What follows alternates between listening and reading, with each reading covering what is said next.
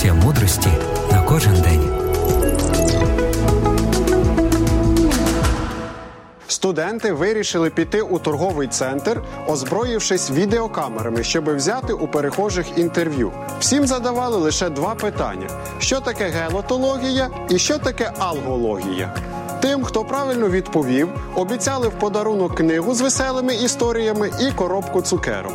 Більшість відповідали, що гелотологія це наука про гелі, а алгологія про алгоритми. Студенти від душі посміялися, вислухавши відповіді, тому що ніхто не зумів догадатися, про що йде мова. З усіх опитуваних за 5 годин тільки 10 людей знали, що алгологія це наука про біль. А от те, що гелотологія це наука про сміх, не чув ніхто. Дійсно, ці дві науки вивчають, як сміх та біль впливають на наше життя. Опитування виявили, що більшість людей можуть щось порекомендувати для зняття болю. А от що порекомендувати, щоб посміятися, знають набагато менше людей.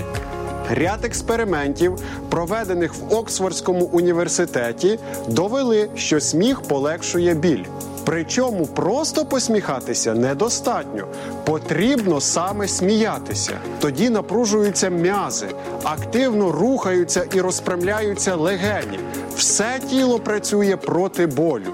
Мене радує те, що Бог винайшов сміх, щоб нам ставало краще, навіть якщо ми страждаємо від болю. Біблія каже, що незалежно від того, через що ми проходимо, він знову вкладе сміх та радість в наші душі.